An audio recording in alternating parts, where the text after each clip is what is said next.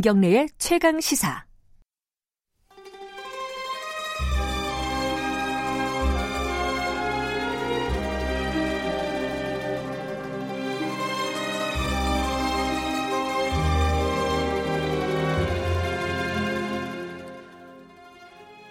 김경래 최강시사 3부 시작하겠습니다. 진정한 보수의 가치와 품격은 무엇인지 우리 사회의 뜨거운 현안을 보수의 시각으로 들여다보는 시간입니다. 보수의 품격. 윤여준 전 장관님 나와 계십니다. 안녕하세요. 네, 안녕하세요. 오래간만이네요. 그런가요? 아, 2주 됐잖아요. 설 특집 때문에 잠깐 어, 윤 장관님을. 못 뵀네요. 보고 싶지 않으셨습니까? 안 그렇던데요. 네, 이게 참 대한민국이 네. 다이나믹한 게 그 2주 동안 불과 2주 동안에 엄청난 일들이 벌어지고 있었습니다. 네.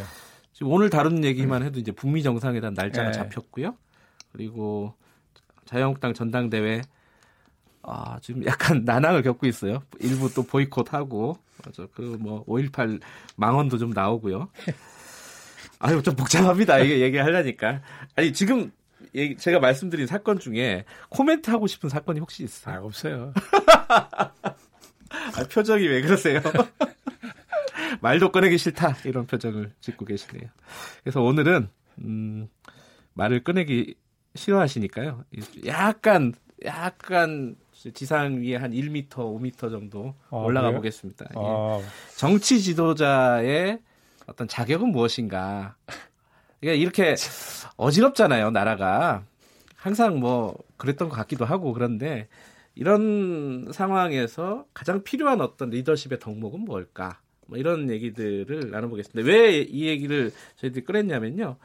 장관님이 한 10년 전, 2011년도에 대통령의 자격이라는 책을 쓰셨더군요. 예, 예. 고민을 되게 많이 하셨을 것 같아요. 아이님, 이제 이 시- 실력이 딸리는 사람이 그런 거창한 책을 쓰려니까 고생 많이 했죠. 무슨 말이죠? 근데 저는 아, 솔직히 말씀드려서 책을 아직 못 읽어봤어요. 네. 오늘 주제 때문에 목차나 이런 것들만 좀 살펴봤는데 거기에 굉장히 중요한 게 말씀하신 개념이 있더라고요.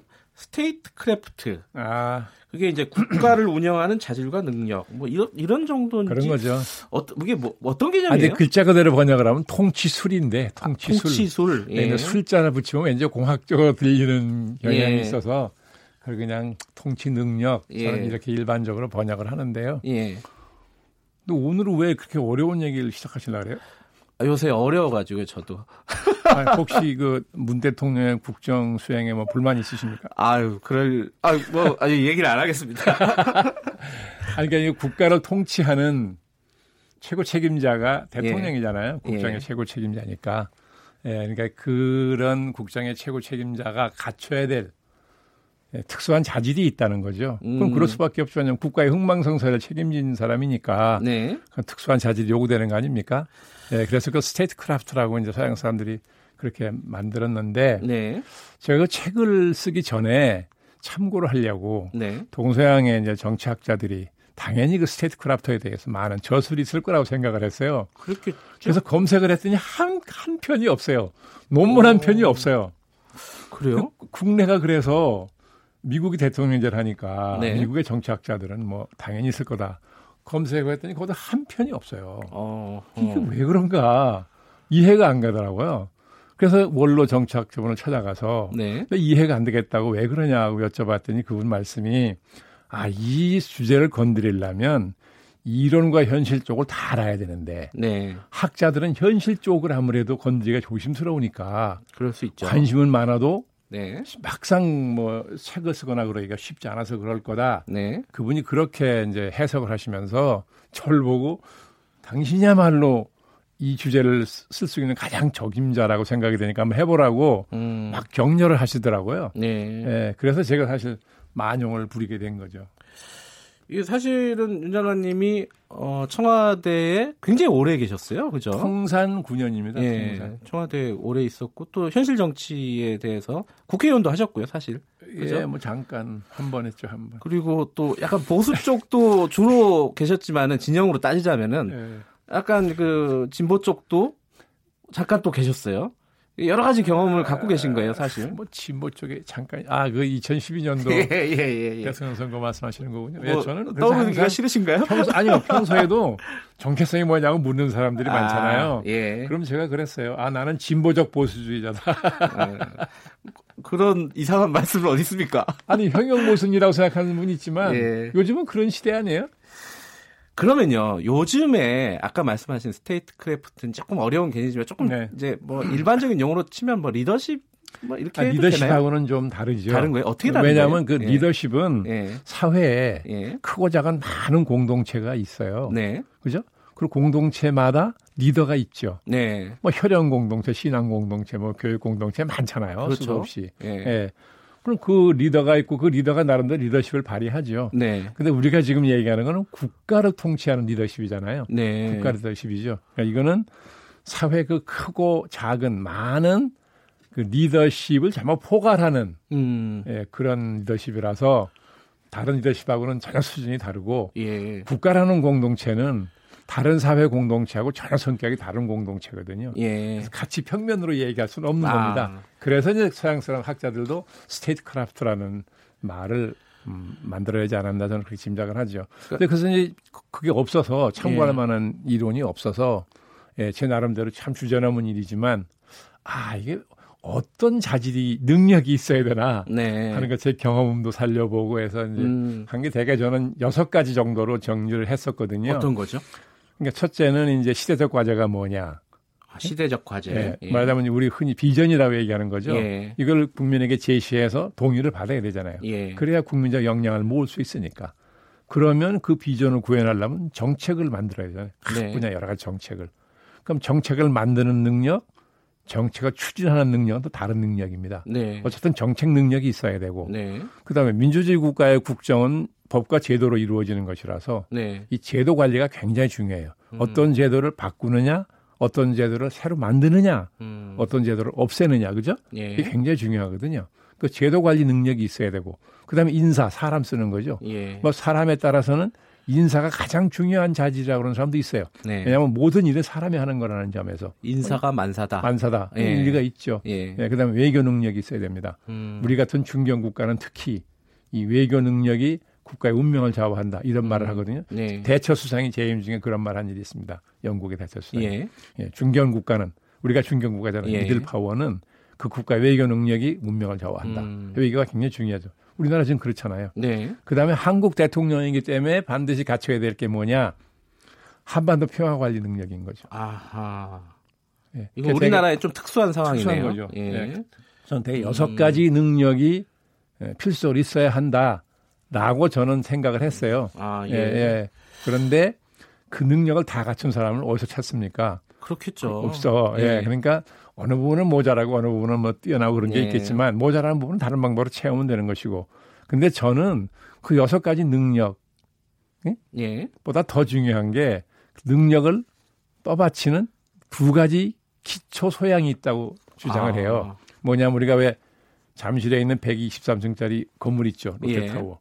그 높이와 그 외관에 다 찬탄하잖아요. 예. 그렇지만 그 건물을 떠받치고 있는 기초 부분의 기술, 음. 예? 그 기술이 그 높이를 좌우한다는 거 아닙니까? 네. 그거를 관심 갖고 찬탄하는 사람은 없다고요. 눈에 안 네. 보이니까. 예. 그렇잖아요. 그것처럼 눈에는 안 보이지만 가장 중요하듯이 예. 그 건물의 기초 부분이 여기도 통치 능력에도 두 가지 기초 소양이 있다. 그게 뭐냐? 저는 첫째가 철저한 공인 의식이다. 공인 의식. 예, 공인 의식이 있어야 권력의 사유 의식이 안 생긴다는 겁니다. 예. 그걸 소위 정치학에서는 가산주의, 내가 물려받은 재산처럼 생각한다는 집가차, 자산, 재산산자, 예. 가산주의라는 용어가 있어요. 예. 가산주의적 태도가 나오면 무슨 일이 벌어지느냐? 권력을 남용하고 음. 정실 인사를 하고 네. 필연적으로 부정부패가 따라온다는 거죠. 많이 보던 거예요. 예, 그러니까 공인 의식이 투철해야 된다. 음. 예. 둘째는 뭐냐? 민주적 가치가 예. 체질화되어 있어야 한다는 겁니다. 아. 그러니까 민주주의라는 걸 의식으로만 생각을 하면 네. 자꾸 제도로만 의식하게 된다고요. 근데 생각하고 결정하고 행동하는 게 그냥 저절로 민주적이라야 된다는 거죠. 그러려면 음. 그 가치가 내면화되어 있다든가 체질화되어 있어야 되는 거잖아요. 예. 예. 그게 왜 필요하냐면 그게 잘 안 돼 있으면 대통령이라는 지위에 대해서 이해가 잘못되게 됩니다. 음. 왜냐 민주주의 국가에서 대통령은 서양학자들이 이렇게 정의한 게 있어요. 수직적 위계 질서의 꼭대기에 있는 존재가 아니라는 거예요. 음. 예? 동료 중에 1인자다 쉽게 말하면 예. 이렇게 생각하라는 거죠. 그래서 국민이라는 집단의 의사에 따라서 운영하는 거잖아요. 민주주의는 국가를. 예. 그냥 그런 집단 의사를 결정하는 과정이 민주주의 과정인데 이 과정을 관리하는 최고 책임자가 대통령이라는 거예요. 음. 예, 이렇게 대통령의 지위, 예? 권능에 대해서 올바른 이해가 없으면 폐단이 생기죠. 네. 그렇잖아요. 권력을 집중하게 되고 안 그렇습니까? 그 폐단이 계속 민주화 이후에도 우리는 똑같은 폐단을 계속 가져왔어요. 정도의 차이는 있으나, 네. 예, 그렇기 때문에 그런 대통령 지위에 대한 올바른 인식이 있어야 되고, 그 다음에 의회와의 관계, 음. 예, 의회를 자꾸 집권당을 통해서 지배하려고 그러고, 국회를 무시하고, 야당을 국정의 동반자로 인정하지 않는 태도. 네. 이런 것이 얼마나 많은 문제를 일으켰습니까? 항상 야당의 극렬한 반발을 예, 불러와서 의회가 제대로 안 돌아갔잖아요. 의회 정치라는 게 국가를 통치하는 시스템인데 이게 작동을 안 해가지고 파탄에 이른 지가 벌써 한두 해가 아니잖아요. 지금도 계속되잖아요. 근데 지금 이제 사실은 어 그러니까 역대 대통령들 한 명 한 명 좀 평가를 듣고 싶긴 한데 그거는 어, 시간상 예. 그 책으로 읽어보시도록 하고요. 정치 여러분 저도 한번 읽어보도록 하겠습니다. 근데 그건 좀 여쭤보고 싶은데요. 이 아까 여섯 가지의 능력과 그리고 그 기초가 되는 두 가지 소양 네. 그것들로 평가를 해보면은 역대 대통령 중에 가장 그래도 상대적으로 여기에 부합하는 대통령이 있었습니까? 아, 근데 그런 질문을 종종 받았어요. 예.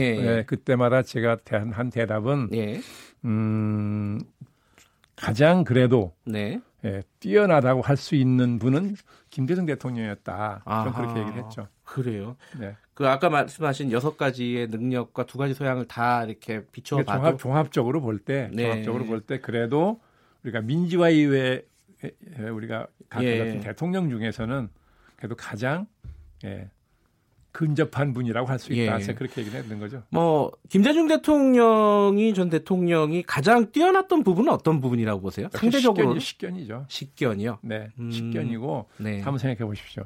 대통령이 대- 당선됐어요. 네. 초대 청와대 비서실장이 누군지 기억하세요?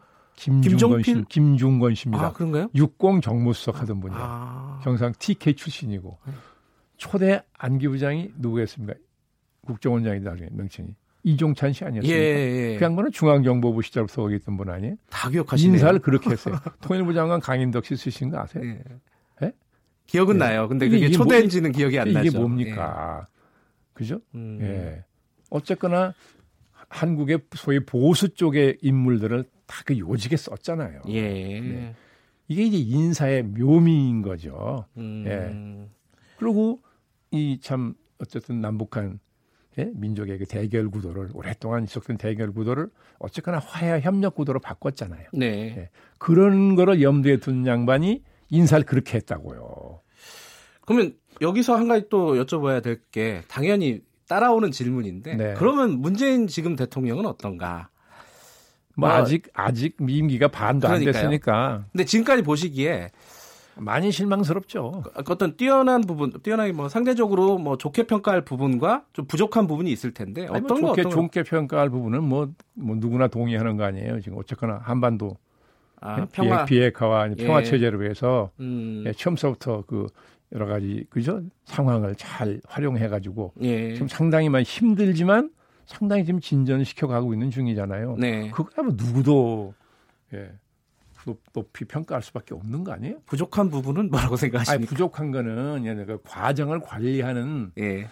부분에서 제가 볼게 좀 성급하고 예. 좀 그런 건 서툰 건 보여요. 아. 예, 조금 더 기술 좀 뭐라 그래야 되나 매끈하게 예, 관리를 했어야 되는데 너무 성급했다. 그리고 음. 이, 이, 이 문제의 성격을 지나치게 단순하게 봤던 거 아니냐. 예. 그런 생각은 있어요. 뭐 아. 얘기를 나눠보지 않았으니까 조심스러운 판단이긴 하나 네. 겉으로 드러난 것만 보면 그런 느낌이나 인상 받을 때가 많이 있었다는 거죠.